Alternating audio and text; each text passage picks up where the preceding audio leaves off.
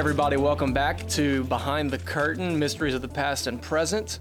I'm Ryan. This is Josh. I am Josh. That is Josh. and uh, there's a third person with us today. Ooh, the Holy Spirit. Okay, there's a fourth person with us today. There is a fourth person, uh, a very, very special guest, Ryan. That's right. We've got Dr. Laura Sanger on the show today. She's become very popular recently, uh, so we're very glad that she had time to, to speak with us. And um, but she, the topic of today's podcast, this is by far, Josh, this is by far my favorite episode. Very, very important topic, very informational topic. Uh, that, that the information that she shares with us and teaches us is just really, really great.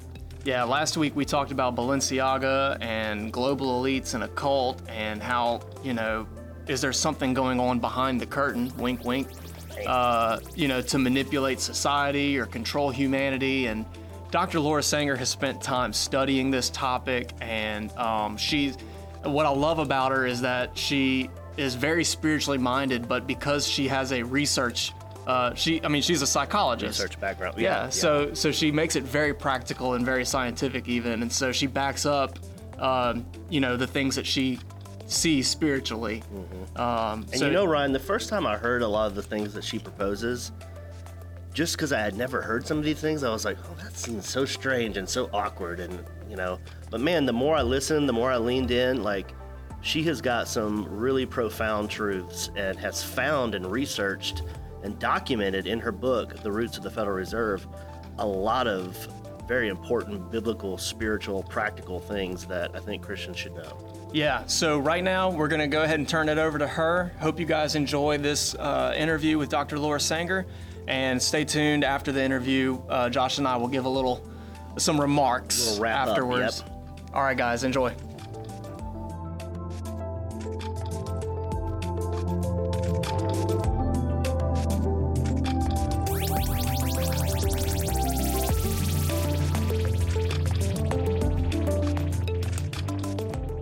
Okay, well, today Josh and I are very pleased to have Dr. Laura Sanger on our show. She was gracious enough to to accept an invite and uh, and let us interview her about her her work and her material.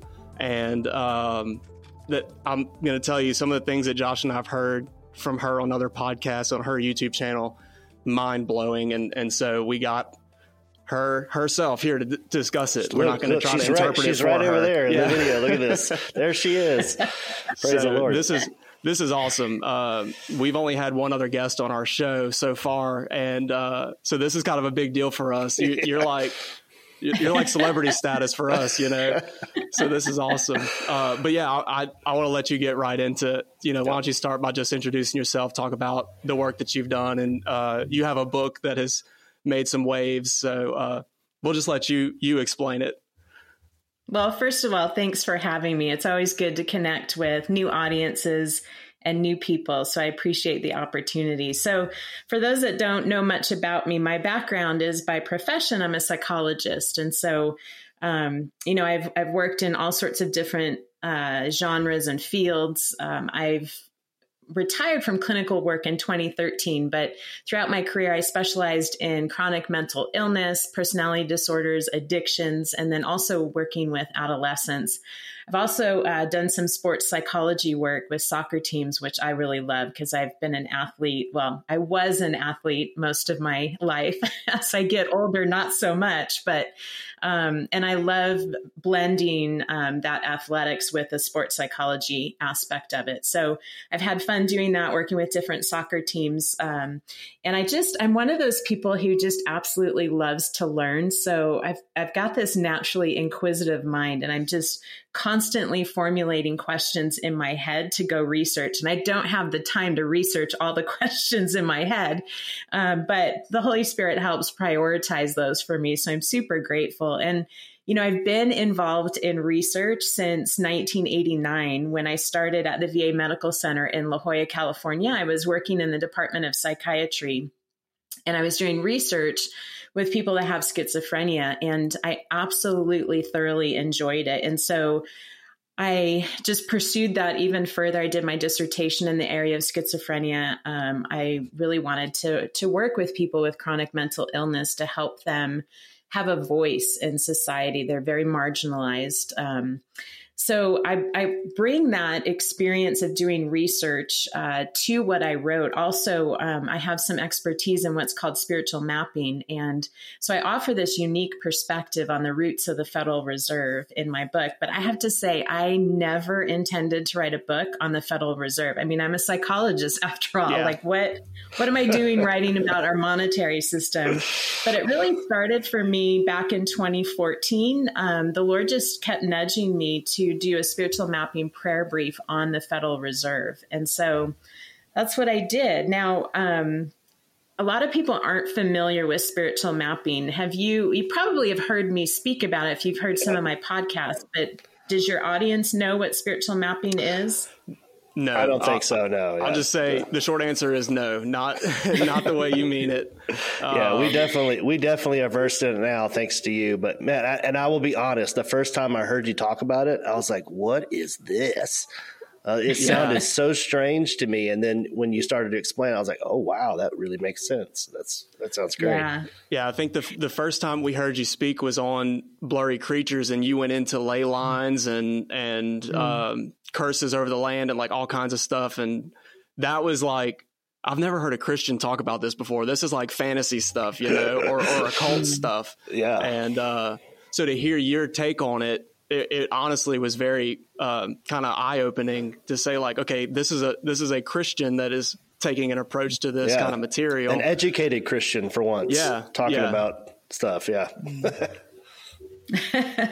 well, maybe I'll describe it a little bit just to help your audience understand because it it really ties into so much of how you know what goes on in our own lives and what goes on in our communities. So essentially what spiritual mapping is is it's you know digging in and, and gathering information about the physical social and spiritual pulse of a city a community a region a state an institution whatever it is the focus of that mapping project is. And so what we do is we gather information. You know we we dig through history to uncover those ancient roots of defilement and there's three components to spiritual mapping. There's reconnaissance, there's research, and then there's informed intercession. So what we do with reconnaissance is we'll send a team of people out onto the land itself to discern what has taken place here. And these are people that have you know gifts and being able to see into the spiritual realm into other dimensions you know people who are gifted in hearing the voice of the lord people that actually feel what has happened on the land so you know, people will get a strong headache or they'll feel like they're swirling or, you know, their back has extreme pain in it. And knowing um, and developing that gift of discernment, we can pinpoint, okay, we know that when we get into a place and there we feel extremely dizzy that there's witchcraft going on. And so it's just learning how our bodies pick up what spiritually is happening on the land. So essentially, we'll just take notes on that experience and then we'll pair that with a research component. And what that does is, you know, we'll dig through historical documents, we'll obtain demographic data, we'll interview local people because you know they've lived in this community. They've seen what's happened. We want to get their insight and perspective. And it's not just interviewing christians. It's interviewing you know those people that the lord brings to us for that time and season and then we'll also, we found that looking through old newspaper articles can be incredibly insightful. So we'll take notes on all of that, put it together with the reconnaissance notes, and we write up what's called a spiritual mapping prayer brief. And it has targeted prayer strategies because what we want to do is inform our intercession. We want to equip intercessors to be able to strike at the root of the issue.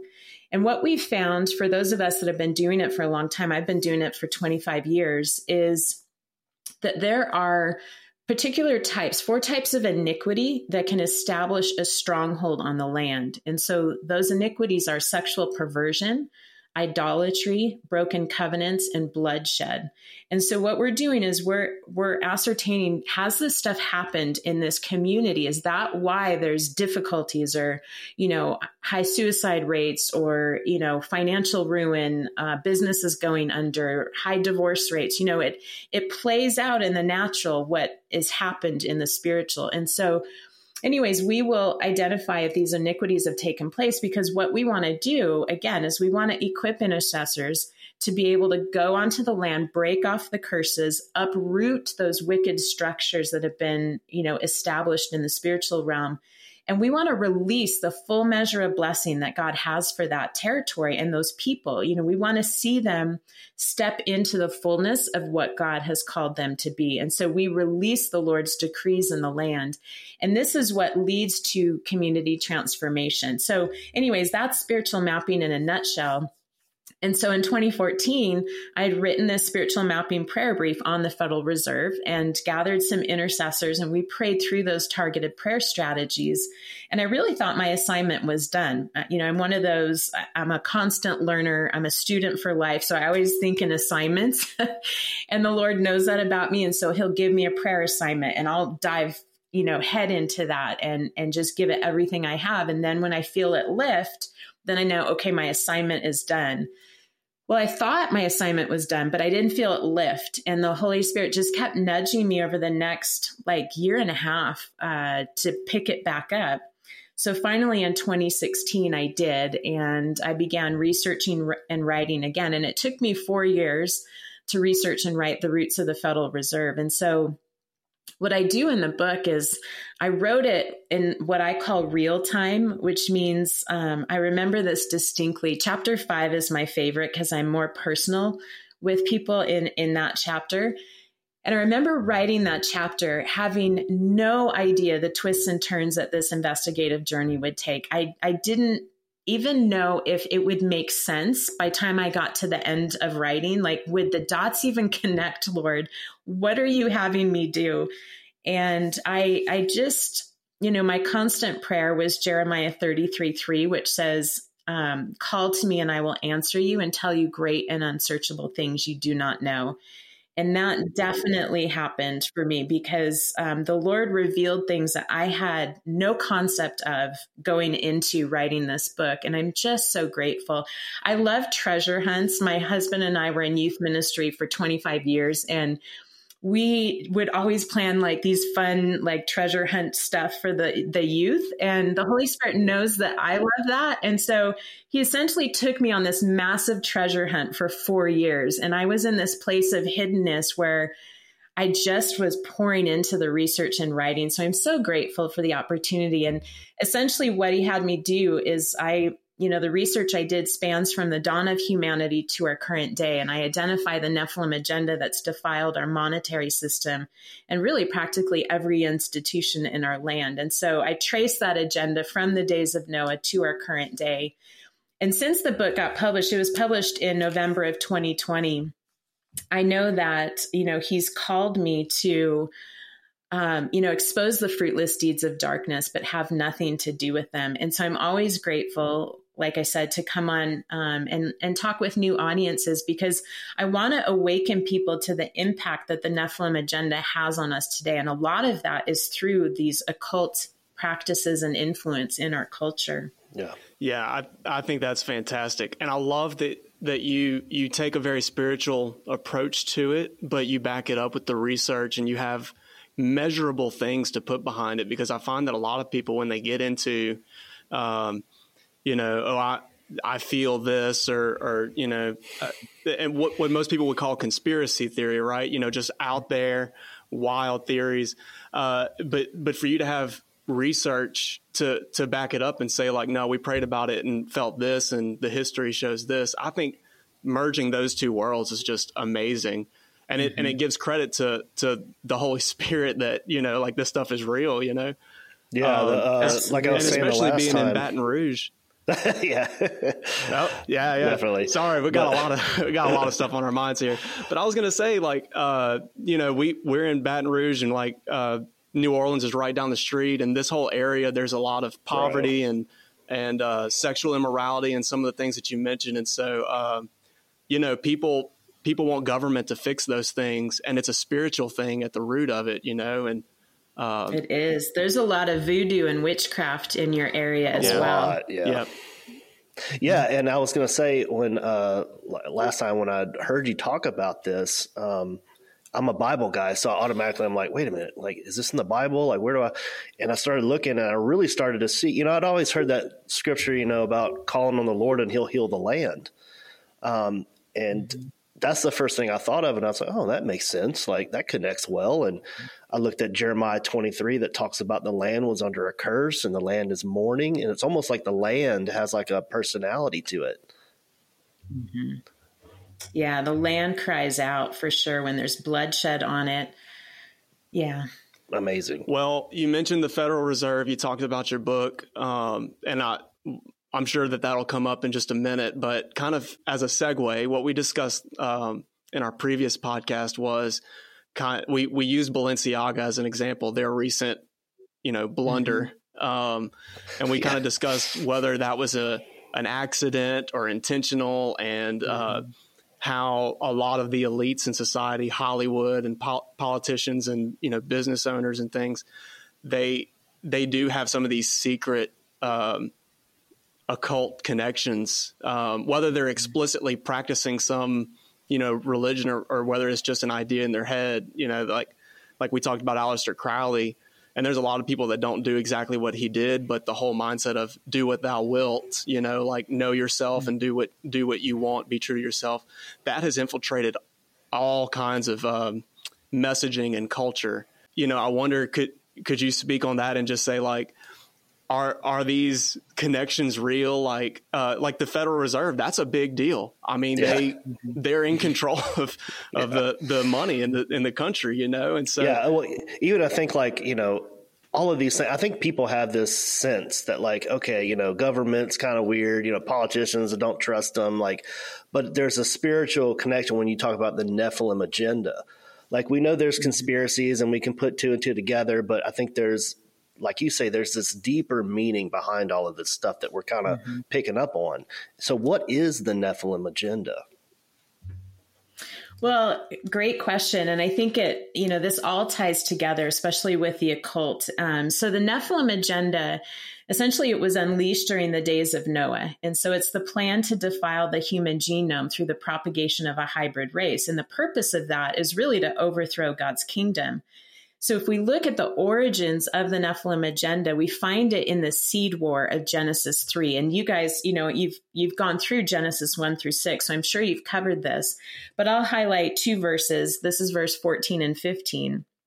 It says, So the Lord God said to the serpent, Because you have done this, you are cursed more than all cattle, and more than every beast of the field. On your belly you shall go, and you shall eat dust all the days of your life. I will put enmity between you and the woman, and between your seed and her seed. He shall bruise your head, and you shall bruise his heel. So, what we have here is after the fall, Yahweh declared war between the seed of Eve, which is humanity, and the seed of Satan. And we know that one day Eve's seed was going to crush Satan, and this was the prophetic declaration of the coming Messiah. So Satan's strategy was then to contaminate the seed of the woman. So he was trying to alter the genetic code of human life. This is where the fallen sons of God really became integral in Satan's strategy. And we read about this not only in Genesis 6, but also in the extra biblical text of the book of Enoch. And what we learn is that here are these fallen sons of God. You know, they chose to leave their heavenly abode they invaded the earth realm by descending upon Mount Hermon. And from there, you know, they lusted after the daughters of men. They took them as wives, they mated with them, and they defiled their genome. And they birthed this hybrid race known as the Nephilim. Well, one of the things that I did in my book that I really felt the Lord kind of press upon me to do is, you know, take from my psychology background and also my background in research and then also spiritual mapping and pull together a proposed criteria that would help advance our ability to discern the presence of Nephilim traits within individuals. And so, what I did in chapter 13 of my book is I identify four physical traits and 19 behavioral characteristics of the Nephilim and their giant offspring because we we must not be deceived in thinking that the Nephilim only roamed the earth during the days of antiquity. So what I try and awaken people to is the fact that there are Nephilim alive today and Nephilim hosts. Now, Nephilim host is a term that I coined in my book and what that means is it's a human, 100% human who has partnered with the spiritual forces of darkness to carry out the Nephilim agenda. So these would be people that would meet some of the criteria that I've laid out in chapter 13. And I think really many of them are the titans of global governance. You know, these are the global elites, like we were just talking about a few minutes ago, that are over you know, banking and industry and big tech and big pharma, the media, the political establishment. Because really, you know, the, the globalist agenda and the Nephilim agenda are serving the same end goal, and that is the total domination of humanity. And when you think about it, it's really tyranny on the grandest scale. Nephilim hosts, they are intent on destroying the followers of Jesus while enslaving the masses through control and domination and intimidation because at the core of this Nephilim agenda is the goal to strip us of our humanity. They hate the fact that we're created in the image of God. And so they want to defile our human genome.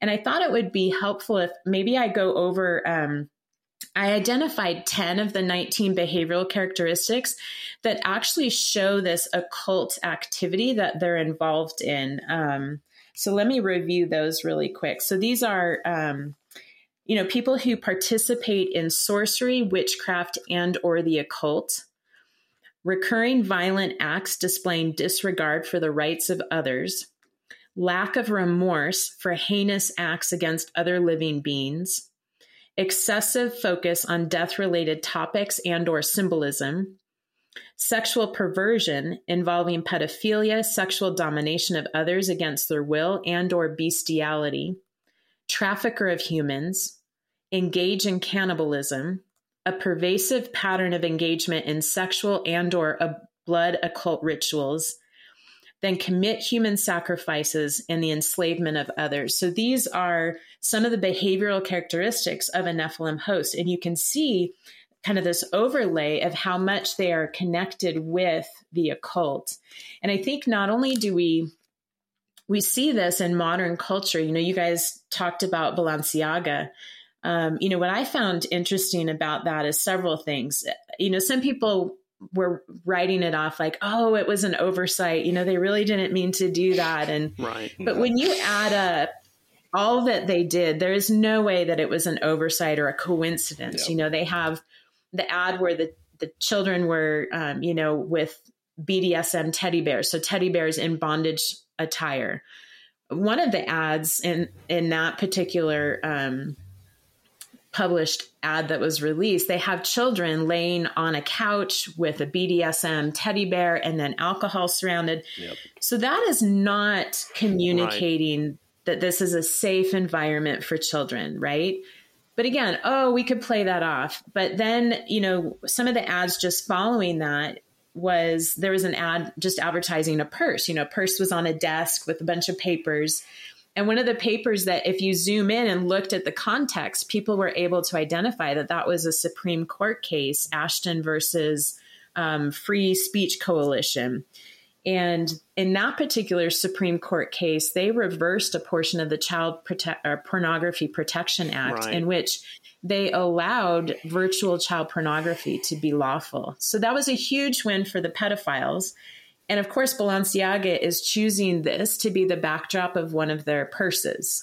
I, there's not a coincidence yeah there. and not just a yeah. publicity stunt too like that's what we were saying is is it one of those marketing gambits where they're like we'll do something controversial to get attention and there won't be any real uh, you know repercussions for us yeah uh, and it's like no you can't see something like that and think oh oh whoops, that was a win know, like yeah yeah. So you your right. mind says it's absolutely intentional. It's Nephilim connected. It's part of this plot oh, to destroy yeah. humans. Exactly. Okay. And then if you, I mean, you could go down this rabbit hole a long ways, but if you dig a little further, so the, the photographer of these ads, his name is um, Gabriel Galimberti, mm-hmm. and he tweeted on July 31st, 2022, he said, Why restrict child pornography and not guns? So he's kind of letting us know this is what he's about. And then in another ad, again, in the backdrop, you know, some of the things they do are subtle, some of them not so subtle. But this one was a book. Oh, yeah, the book. Yeah. Um, there was a, a woman and there was a book, and it was Michael Borremans. Did you guys already talk about this on your? We didn't talk about the book, but yeah, I do. I did see that. Yeah, so Michael Borremans' book is called Fire from the Sun. And I just looked at a few images from this book, and it is extremely disturbing. Yeah, there are rough. bloody, naked, dismembered children in his book. Yep. And so wow. clearly, Balenciaga is trying to normalize not only pedophilia, but satanic ritual abuse. And then you think about their lead designer, um, you know, Lotta Volkova. Yeah she had on her Instagram page all of these pictures involving children and adults in satanic ritual abuse. And thankfully, the backlash was so strong, she had to move it to a private account. So it's no longer available. And that just shows like what they're about. And then I saw another ad where I'm not sure if it was like yellow caution tape or if it was supposed to be like a bracelet oh, or yeah, what it was. Yeah but they had Balenciaga on it, but they spelled it with two A's. So you, what saw you that. saw was Baal. Yeah. And I've heard people say, "Oh, that translates into such and such." So I did it myself, and I look. I used a, a you know a foreign language translator, uh, yeah. translating Balenciaga from Latin to English, and it means Baal the king. So they very clearly are saying what principality they're aligned with right, and what right, they're right. representing. Yep. And that's just one example. Like you were saying earlier, I mean, the occult influence has just really infiltrated the arts and fashion and sports and music and Hollywood and yep. television and, you know, even our education, really almost every aspect of society. And one of the things that I try and point out for people is um, the reality of Disney and Disneyland and what Disney was involved with. So, Walt Disney was a 33rd degree Mason, and he was involved in the Illuminati. And 33 was a very important number to him. He built the Magic Kingdom Disneyland on the 33rd parallel. Club 33 gets its name um, because it's built on this parallel. And Club 33 is located on 33 Royal Street in Disneyland. And it is steeped with Masonic architecture and decor. And so if you go to, um, in fact, I think Nate from Blurry Creatures, he tried to get into Club 33 one time. of course. It's awesome. Um, but on the door, just aside from the door, is an oval emblem with 33, you know, representing the address.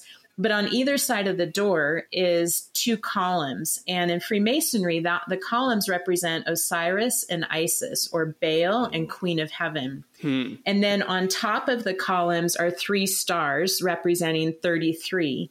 And again, it's just communicating to all those that go that you have to be a 33rd degree Mason to get in. Mm. And the main dining room is has the classic Masonic checkerboard floor on it. And so then I, I, discovered this really interesting article. You know, I'm into research, I love reading journal articles. There was a research study done in 2009, and it was published in the Social Science Journal. And these researchers, what they did is they discovered that there was a tragic death in nearly every Disney movie. And so, what they analyzed is they analyzed the 45 um, fully animated feature films that were published or produced by Disney from 1937 to 2006.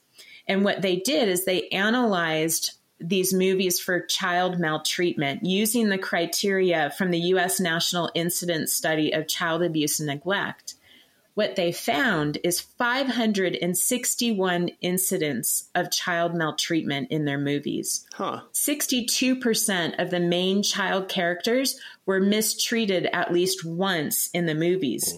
So, what Disney is doing is they are normalizing the maltreatment of children. And that's because Disney was involved in such satanic ritual abuse. And then you fast forward to our day on August 25th of last year, 2022, Disney FX, you know, they de- debuted an adult animated sitcom called Little Demon. And there's there was a Hollywood uh, news source called Deadline, and I want to read to you what they say about it. They say No show that chronicles life as the devil's spawn should be rated G. Am I right? That's one of the unique characteristics of Little Demon, FX's upcoming animated show about a mother named Laura, whose Antichrist daughter, Chrissy, is quite literally the daughter of Satan. Among other shenanigans, the comedy from creature or creators Darcy Fowler, Seth Kirschner, and Kieran Valla drops some potty language and shows Laura nude with no pixelation.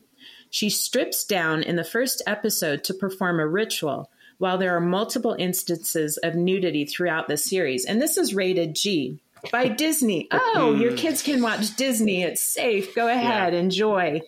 Well, what this is doing, this is displaying the ritual of Satan impregnating a human woman to give birth to the Antichrist.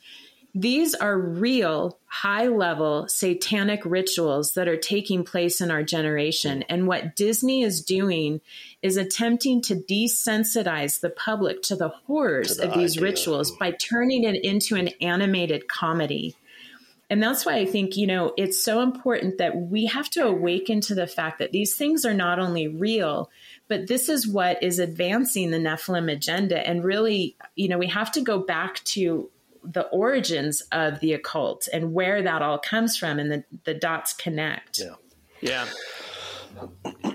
Man, that's uh it's heavy stuff. Um what do you think the reason is that they do this stuff in the open and try to push it. It seems like if they were like a secret society, they would want to keep secret, but maybe it's a form of, like you said, like grooming the the public to come out more and more and mm-hmm. desensitize or demoralize the country?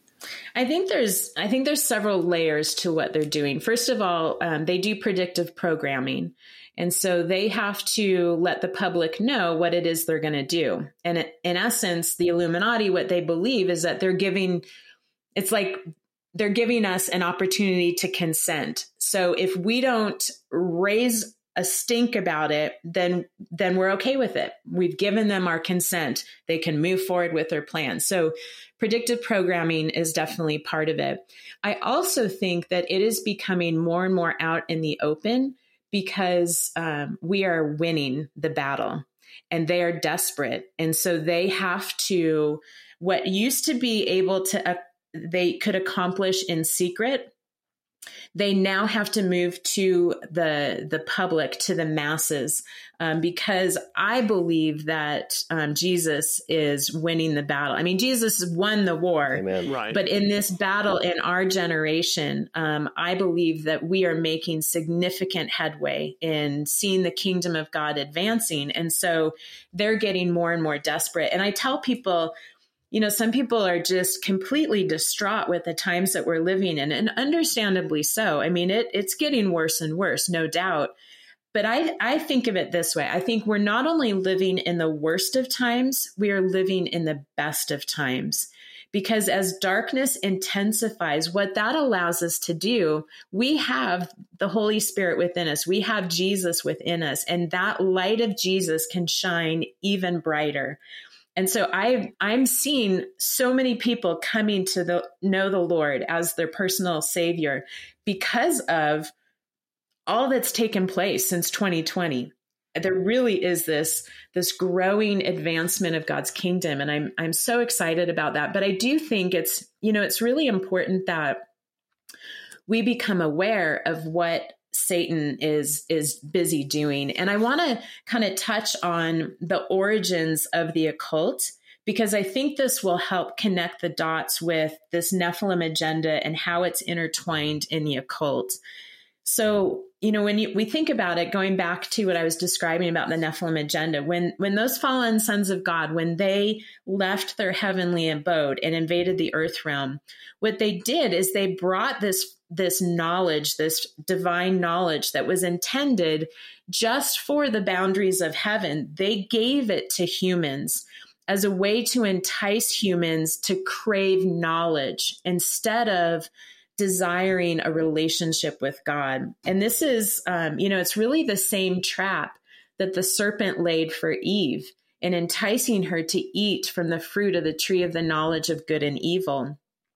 And this is the origin of all the mystery religions and the occult practices. You know, their pursuit is that secret knowledge. You know, they they want to have that because it allows them to attain this higher level of consciousness is what they think.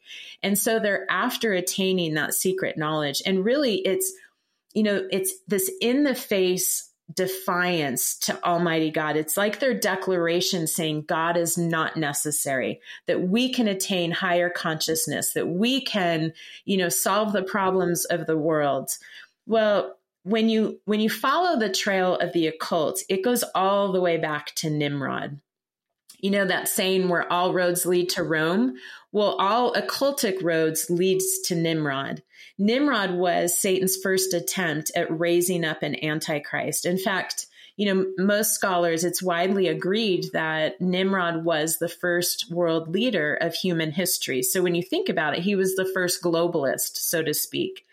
And Nimrod, you know, he was defiant in the face of Almighty God, and he became this Gabor. And I can describe that in a moment, where he became this hybrid. And one of the things I love about scripture, and you guys probably have discovered as you've been digging deeper into it, is it's this massive treasure chest. You know, we can look at scripture and read it on the surface and get so much out of it. And we can reread the same passage and get something different out of it. And that's just on the surface. Right. But then when we start digging in to scripture, I I picture this treasure chest and we're reaching in and we keep reaching and reaching and we realize there is no bottom to the treasure. And I intend to spend the rest of my life digging into scripture and I know I will not barely scratch the surface of the treasures that it contains. Right. She's preaching. And so now. one of the watch things out. that happened yeah, for me in in writing this book is that um, the Lord led me to these passages that I've read. You know, I've, I've read, I don't know how many times in my Christian walk, but He's like, no, dig, dig deeper here. And before I touch on those, I want to just lay out some basic foundation concepts about epigenetics because this will tie together, um, particularly with generational iniquity and understanding how to break free from that stuff. So, with epigenetics, simply stated, it is, you know, the impact our thoughts and lifestyle choices have on our body, soul, and spirit, as well as our future generations. And so epi, the, the prefix epi means on top of. So epigenetics is a set of instructions that sits on top of the genome.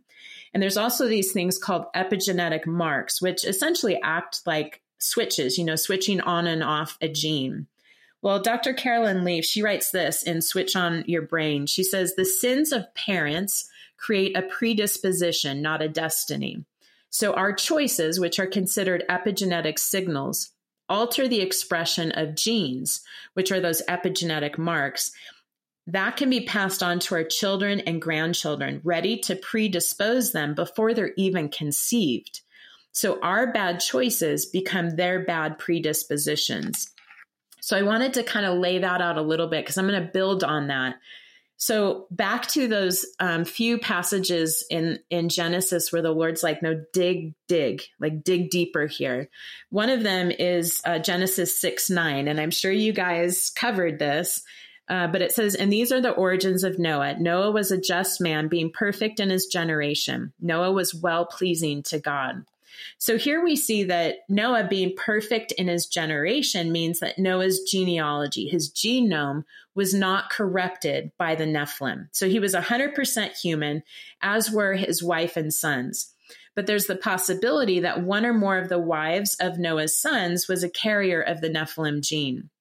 Now, I go into this in much more detail in my book, but we know from scripture that Ham had this pattern of sexual perversion in his life. And so it wouldn't be surprising if he had chosen a wife who was a carrier of that Nephilim gene, but perhaps she had an epigenetic marker that turned off that gene.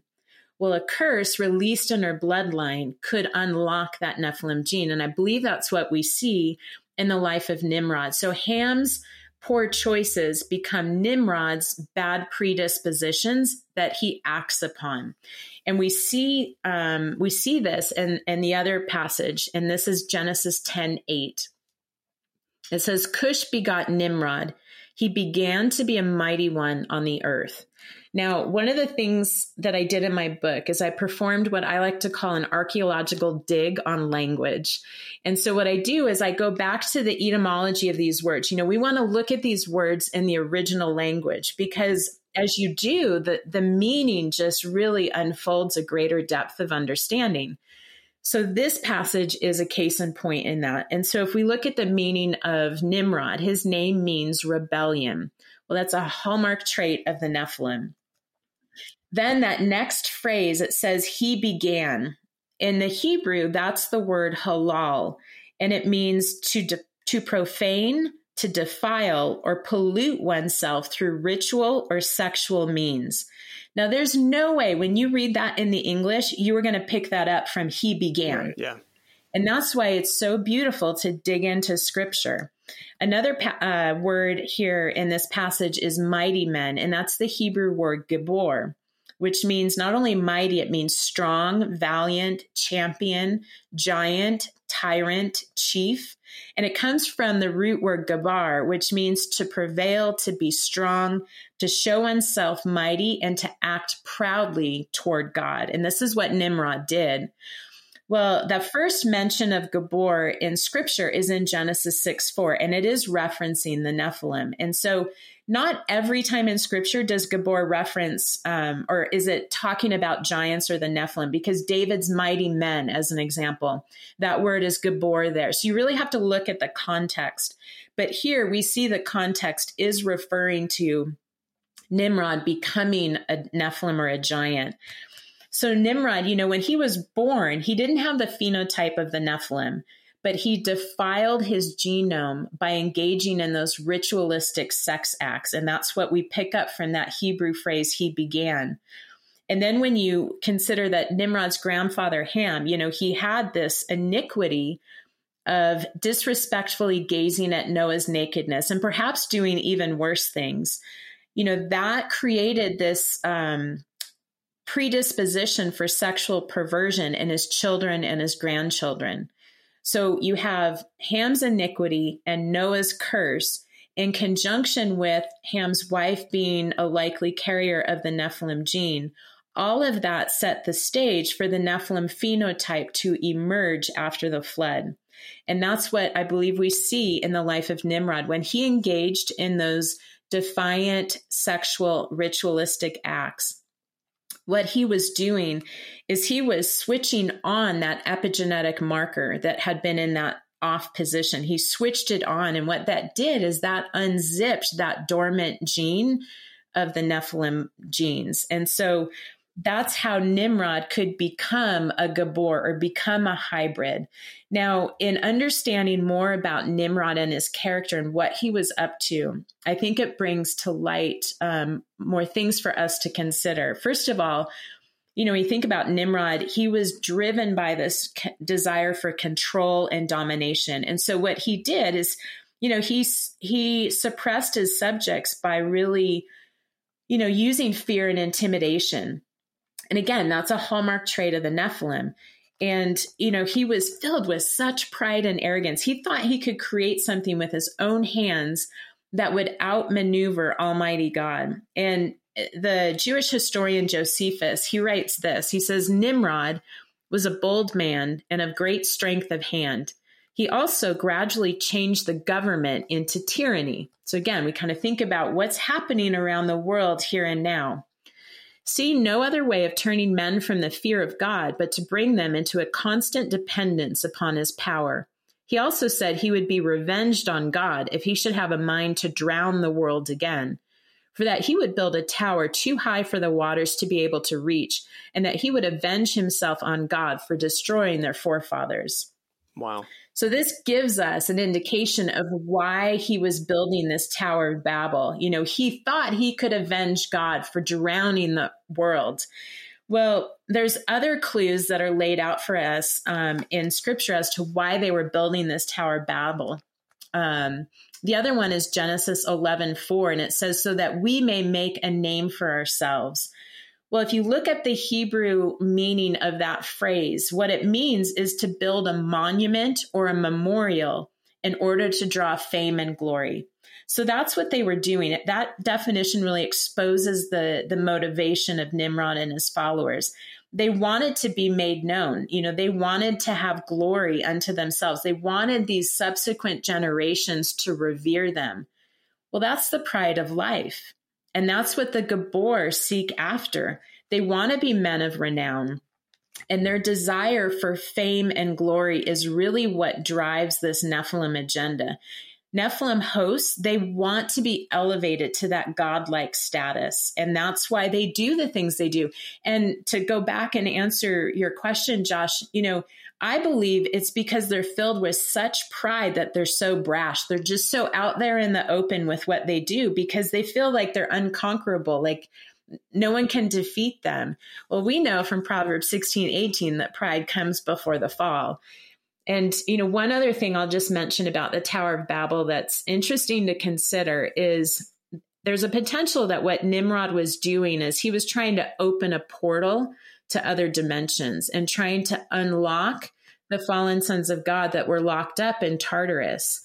Whoa. Not only that, but to release the reemergence of the Nephilim. And so when you think about that as a possibility, it makes so much sense the urgency in which Yahweh intervened in that in that situation. Yeah, dang. Well, I believe, you know, the globalists are driving toward one world government and they have the same goal, and that is to open up this Stargate, this portal to unleash the hordes of hell because that that one world leader the antichrist he will be empowered by the hordes of hell to incite every form of wickedness just as in the days of noah. And that's why i think it's so important that we not get sucked in to the occult influence you know that's that's all around us right now. Definitely. Is that is that what they're doing at cern? They're trying to open the portal to hades man. Oh, man that's absolutely. that's a whole nother can right there. We have to save cern for another episode. Wow. dude that's so good. I love it. I love it. But I, I, also I'm glad that you spent so much time talking about Nimrod and the Tower of Babel yeah. because we have we have that coming up uh, probably in a few weeks or so. Yeah. We mm. we were slowly making our way through Genesis one through eleven, kind of those ancient, you know, the the frame stories for the rest of the Bible. And when we got to Genesis six, it was like, all right, let's park here for a minute and just talk about, you know. So uh, so that's perfect. I'm glad you mentioned that, but. You know, it's easy. You you said this earlier. It's easy when you see all this stuff going on. Like people love Disney. People love, you know, not and not just Disney, any Hollywood and you know all this stuff. And when you hear that there might be these very evil intentions behind it, it's and and then you hear on the news about um, the the woke agenda and what they're doing in schools and and some of the the bills that are being um, written, you know, and and they're trying to pass in government. And, and and so it's easy to feel overwhelmed and it's easy to feel mm-hmm. like what can we do? We're really helpless in this in this situation. What what are Christians supposed to do to make sure that we're free, and then to to kind of fight back? Yeah. Well, I, you know, back to what I was saying earlier, just about, you know, we're not only are we living in the worst of times, but we're living in the best of times. And just, I take such great courage in the fact that Jesus living in me is more powerful than anything that will try and come against me. Yeah. You know, in Romans 8:31, what shall we say in response to these things? If God is for us, who can be against us? But I think it's really important to be sober minded and to recognize that, you know, there is this infiltration that is busy happening in our mo- modern culture of occult practices. And, you know, Satanism is really pushing the envelope. I've read the other day that they're having Satan clubs now in in kindergarten or not in kindergarten, excuse me, in elementary school where you know after school clubs that you can sign up and be part of the Satan club. Jeez, um, yep. You know, it, it's just really out there in the open, and I think you know Jesus called us to be in the world and not of the world. And I love the prayer that he offers up in John 17, and I'll read a portion of that. It says. I have given them your word, and the world has hated them because they are not of the world, just as I am not of the world. I do not pray that you should take them out of the world, but that you should keep them from the evil one. They are not of the world, just as I am not of the world. Sanctify them by your truth. Your word is truth. As you sent me into the world, I also have sent them into the world. And so I know that like for me, I'm I research very dark things and spiritual mapping, I am going to dark places. But I know that Jesus in me is much more powerful and so I don't have to fear. And I you know, I I stand on the fact that he is truth. He is the way, the truth and the life. Yeah. And he is the word. The word was made flesh in him. And so we're sanctified by the word because of the truth in the word. Unfortunately, it's so easy to fall astray. And I think that's what's happening. You know, i am seeing this, this movement of woke theology, even within Christian churches. Yeah. And it's just so easy to get off kilter. You know, you just veer slightly to the right or the left, and you're no longer on that narrow path. And I think it really starts with our thoughts. It's so important to take every thought captive and make it obedient to Christ because when we don't, we get further and further off of that narrow path and we we find ourselves on that path leading to destruction. And that's where strongholds can ensnare us. And I want to kind of go back to I mentioned strongholds um, you know as I was talking about spiritual mapping but I think this is really important, and it's a way to equip us um, because, you know, Hosea 4 6 says, My people perish for lack of knowledge. We have to understand what's happening, what's going on, what we're up against. That equips us to have victory and to fight against it. And I love the passage in Second Corinthians 10 verses 4 through 5, it says, The weapons we fight with are not the weapons of the world. On the contrary, they have divine power to demolish strongholds. We demolish arguments and every pretension that sets itself up against the knowledge of God, and we take captive every thought and make it obedient to Christ. So, strongholds develop when we don't deal with iniquity. Now, iniquity, um, you know, some people use sin and iniquity interchangeably. I see them slightly different. So, iniquity, if you look at um, the Hebrew word for iniquity, you can kind of tease this out a bit. It really is a pattern of sin. So, iniquity comes out of a place of having a depraved mind. Sin means to miss the mark, but iniquity comes from that heart that's set on evil ambition. Another way to think about it is sin is like a single strand of yarn, but iniquity is strand upon strand woven together to form this thick cord. And just to give some examples of iniquity, you know, those would be addictions like sexual addictions, alcohol, drug addictions, different forms of violence, domestic violence, child abuse, ritual abuse, you know, violent crimes. Lawlessness is iniquity. Even deceptive business practices, if that happens over and over again, that's iniquity. Anytime you have you are dominating um, and manipulating in relationships, that's iniquity. And then bloodshed, idolatry, and broken covenants. So when these things happen, in a community or in a territory, what that does is that opens the door for the enemy to gain a foothold. And if that iniquity is not dealt with, that foothold becomes a stronghold. And what a stronghold does is it's a net that ensnares us. And we see this if we look at the Hebrew word for stronghold, it's matsud. And I don't know if I'm pronouncing that right, but it says um, it means net, capture, defense, fortress, be hunted, snare, and strong place. So in scripture, if you look at strongholds, David speaks of strongholds. There's both positive strongholds and negative strongholds. So the Lord is our stronghold. We want to run into him like that strong tower and hide in the in the strength of his stronghold. That's a positive example of what a stronghold is. The negative example is those things that ensnare and, and trap us. And I'll describe it a little bit more. What's interesting in, in looking at that Hebrew word um, for stronghold, it comes from a root word that's sued, and it means to lie in wait, to chase, to hunt, and to take provision. Well, there's also an interesting figurative meaning to that word, and it means someone who lies in wait to catch a human. In other words, to entrap someone with the intent to exploit them for personal gain. So that kind of gives you a feeling of what a stronghold does. Another way to think about it is I think about Jericho, for example. A stronghold is like this fortified city. Jericho had these impenetrable walls that really controlled controlled the flow of traffic in and out. Well, that's what principalities, rulers, authorities, powers, spiritual forces of darkness, that's what they want to do.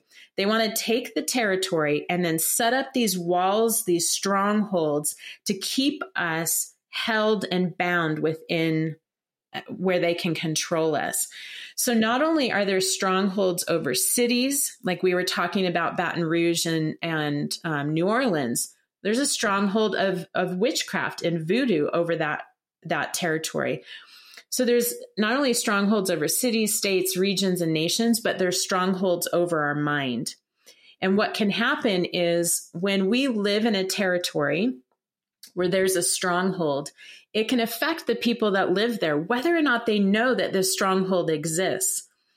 And so what happens is they can develop a stronghold in their mind that directly is connected to the stronghold in the territory.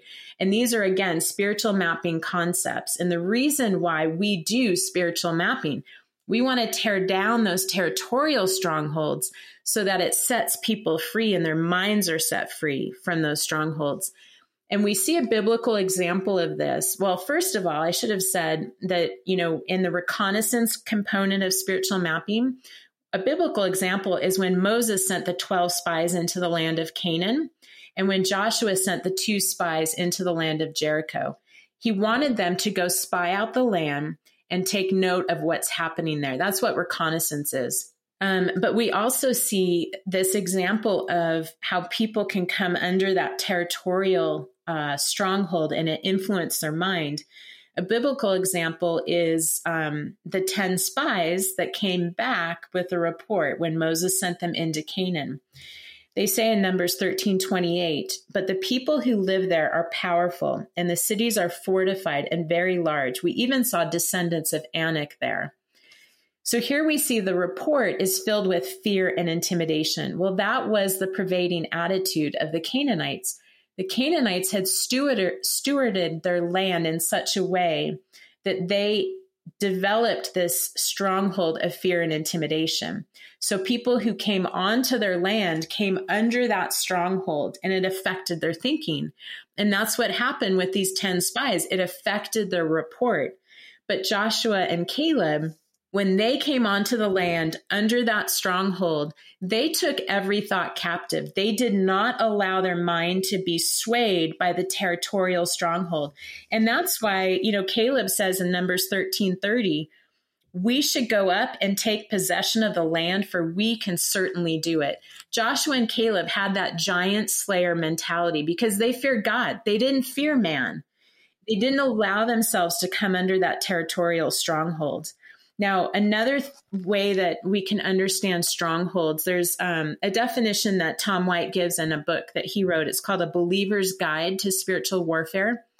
And he says a stronghold is an entrenched pattern of thought, ideology, and or behavior that is contrary to the will of God.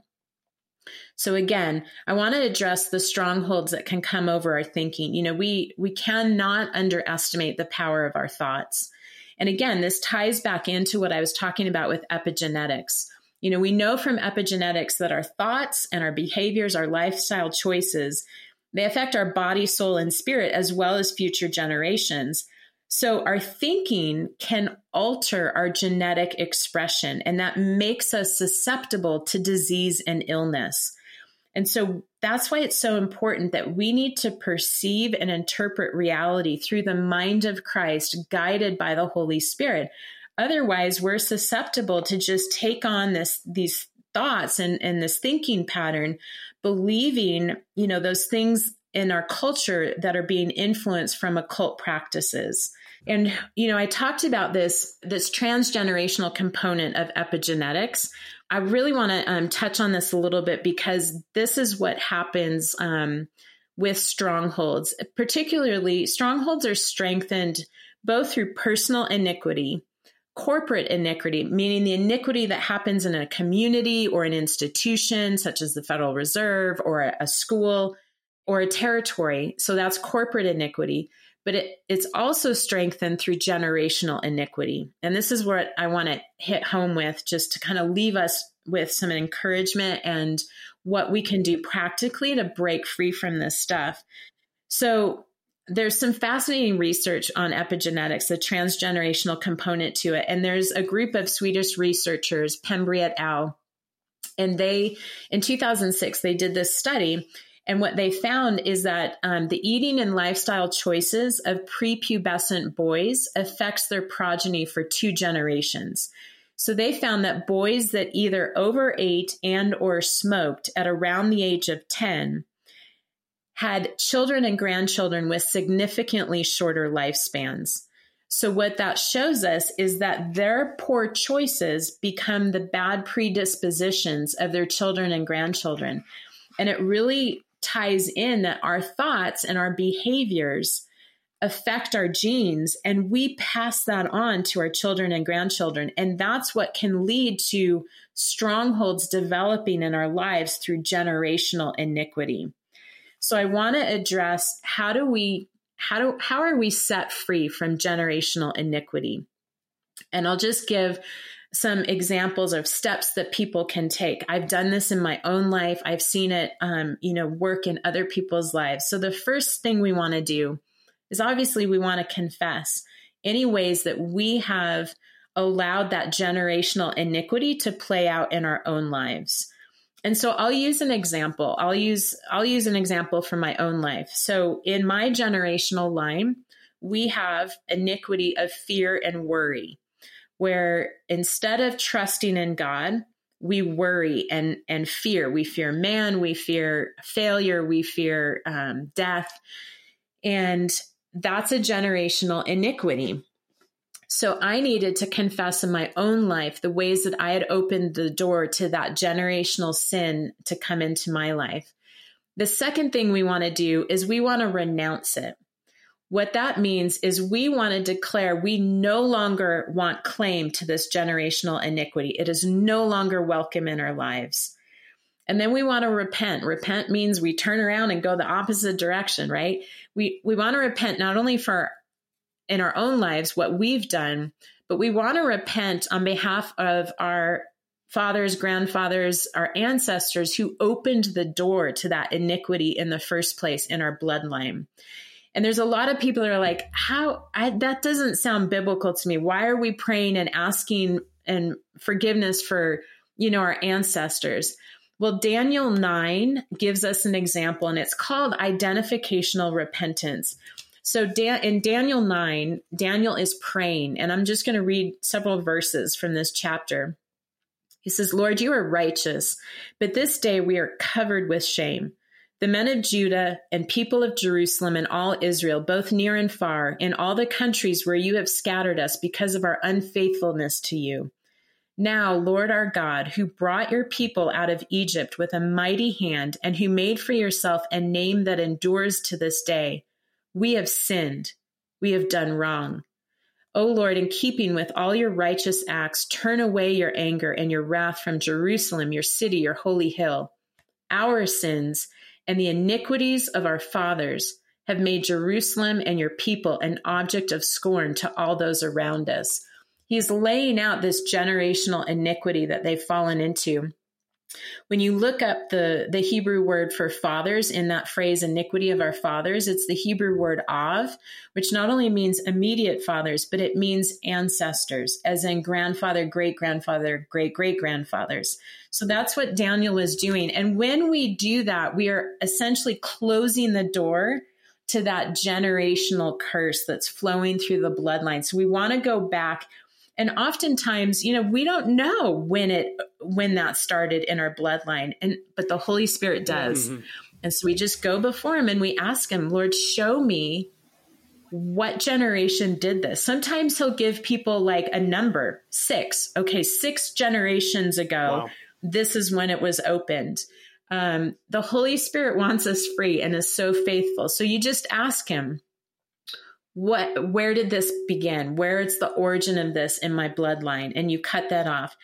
The next thing you do is if that generational iniquity opened the door to demonic oppression in your life you want to go through deliverance. That's what i had to do. I had to go through deliverance. I had when I was six, I went to my great grandmother's open casket funeral, and I was very close to her. Um, she would care for me during the days sometimes. And when I went and I saw her lying in that casket dead at the age of six, it freaked me out. And I was so fearful. Well, a stinking spirit of fear of death came into me at that point in my life. I didn't know that. It lay dormant in me until I got to graduate school which was Fuller Theological Seminary in Pasadena. And uh, bless the people that live in LA County. I that is a hard place to live. But when I got to Pasadena, um, I lived in Altadena, and it was just you know maybe 15 minutes from campus. Um, but I, when I was studying, I could hear gunshots go off, and I used to go to this park at the end of our street, and my husband and I would, you know, do all sorts of sports at this park. Well, there was someone who was shot and killed at this park. It was at the end of our street. So every day I'd have to drive past that and see the blood stained on the road. Then helicopters flying over looking for criminals. We had carjackings. I was there when the, the Rodney King riots broke out and they were dragging people out of their cars and beating them. I mean, it was a horrible wow, time to live in LA County. But what happened because of that that fear of death that I was living in that territorial way, it kicked up, it manifested that demon that lay dormant in me since age six. And I started having paralyzing daymares where I would be in vulnerable places and I would have this vision of me getting brutally raped and cut up and killed. And it was it was so um disturbing to me and but the Lord created a pathway of deliverance for me that is a beautiful story. It takes a little bit of time to lay out, but essentially I call it a Holy Spirit setup. Mm. And I ended up in this class at Fuller. I had no idea what it was about. I took the class because that professor in another class, I received a miraculous healing of carpal tunnel syndrome because he prayed for me. And oh, cool. I thought, whatever class this man is teaching that fits in my schedule, I'm taking. Yeah. And so I signed up for a class called Power Encounter it was a class on deliverance. Okay, at that point in my life, I barely understood the angels and demons existed. Like I had yeah. such little understanding of the spiritual realm, but the Holy Spirit just set the path for me um, to go through deliverance in this class. And not only was I set free from a spirit of fear of death, but I had a heart murmur since um, a very young age. And every doctor I went to would let me know, hey, do you realize you have a heart murmur? Well, during the deliverance, um, when they were praying for me, I literally felt like the talons of this demon grip my heart and my heart started burning and I freaked out. Like, mm. stop. Like, I told him to stop. No more. I, like, my heart is burning. And I was fearful of dying. The very thing they're mm. praying over me to get set free from. I was at this like crucible moment and thankfully, they were very skilled and they explained what was happening and they just took authority over that spirit and commanded it to stop. Well, I got set free and I got healed of a, a heart murmur. No wow. doctor since has found that heart so murmur. Awesome. And so I say, I share all that because it started with that generational iniquity of fear that runs in our bloodline just as a kid, I'm six years old. I go to an open casket funeral. It's not like I'm saying, fear, come right, into right, my right. life. Yeah, yeah. you know? But the enemy, when there is a curse in that in that family line, he has legal right mm. To go after everyone in that bloodline until that curse is broken. So he went after me. And I, I, share that because if there is demonic oppression, and I was a believer, I, I, mean, I've been a believer since I was like four or five. Um, so it wasn't like I was rebellious towards God or anything. Right.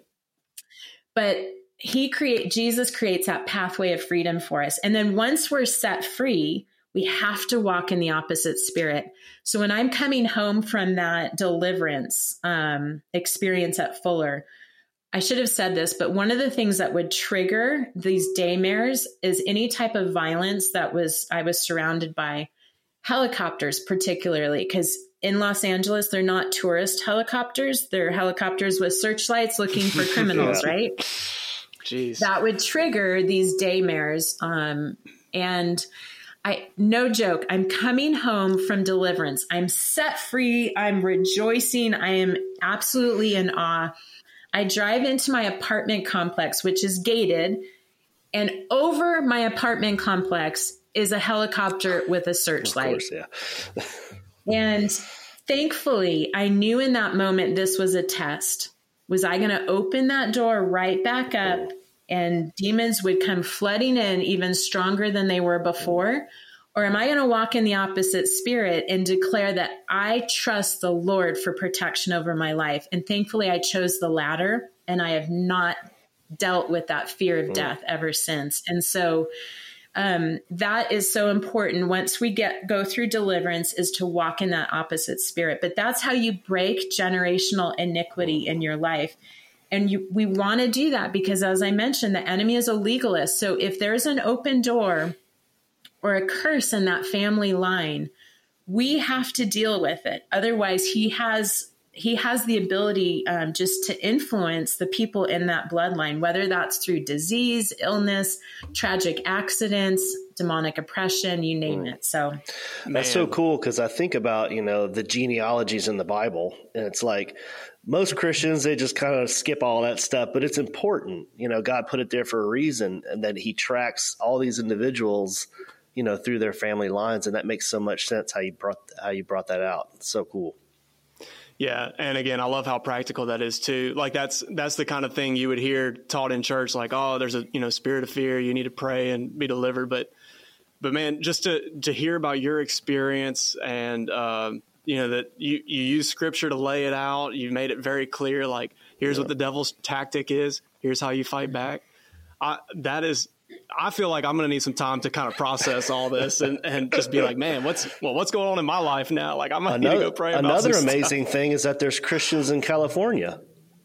right. Hallelujah. He has his people everywhere. Absolutely. Yes. Uh, I love you, California. You're fine. Well, um, so at, at, this point, I mean, I have a I have a few more questions I could ask you, but I want to be respectful of your time. Uh, mm-hmm. So so why don't we go ahead and, and conclude, and maybe I can ask you later or something. But um, tell people again where to find more information uh, if they want to hear from you. Uh, tell them where to find your book. Yeah, the best place to start is my website, which is no longer enslaved.com. And then from there, my book's available off my website. Um, you can purchase it on barnesandnoble.com um, or also Amazon. And I I have a YouTube and a Rumble channel that is called No Longer Enslaved. And on that, I do a 10 part series on the impact of the Nephilim agenda today. So if your listeners want to dig deeper, um, that's a great way to start. Of course, my book is the deep dive, and yeah. I connect all the dots. Uh, and I also finished a seven part series on transformation through spiritual mapping. And so, if people are interested in learning more about spiritual mapping, watching those videos on my channel is a good way to go. And then I'm also on Instagram and Telegram under Laura Sanger, 444 Hertz, as in HZ. So that's how people can reach me. Yeah, which I've I've heard you. That's a whole nother story. Why the 444 hertz? and I know everybody asks you about that every time you're on a show or something. yeah, good stuff. Well, we thank you so much for coming on. I know you didn't have to do that. I know you're very busy, uh, but we have thoroughly enjoyed, and we'll have to have you back, hopefully, maybe in the future. Um, but yeah, everybody listening, get her book, go to her website, listen to all of her stuff. You'll be greatly blessed and learn. And uh, I love that it's it's bringing like the story of the Bible and the story of Jesus to life. You know, we get uh, bogged down, I think, sometimes sitting in church on Sundays, and we just feel like, oh, we're just doing this, but there's a war going on, there's a battle raging, and it's the spiritual and it's the physical and it's mingled together, and it's a huge deal. Um, but yeah, like you said, Jesus Jesus is King, and He's got He's got it all wrapped up. We just need to stick close to Him. That's awesome. Yeah, thank you again.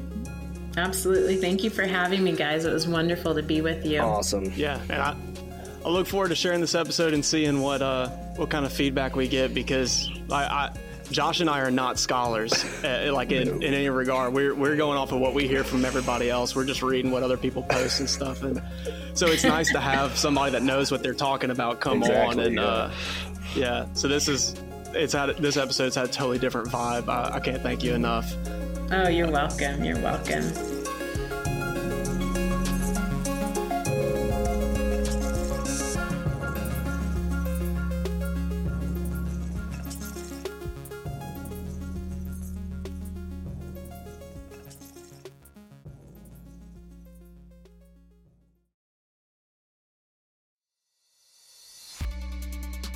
All right, wasn't that awesome, you guys? Josh, what'd you think, man? I need a medic because my face is melted onto the floor. Yeah, we need a mop. Our minds are blown. Dude, Dr. Laura is just uh, a total treat. You know, it's kind of a it's kind of a, a daunting topic, and it almost seems hopeless. You know, the state Yeah. that we're in and, Yep. and the agenda of the darkness. But man, she really brought it home with a great message of hope and you know, just looking toward that Jesus is victorious. Yeah, greater is he that's in us than he that's in the world, right? Exactly.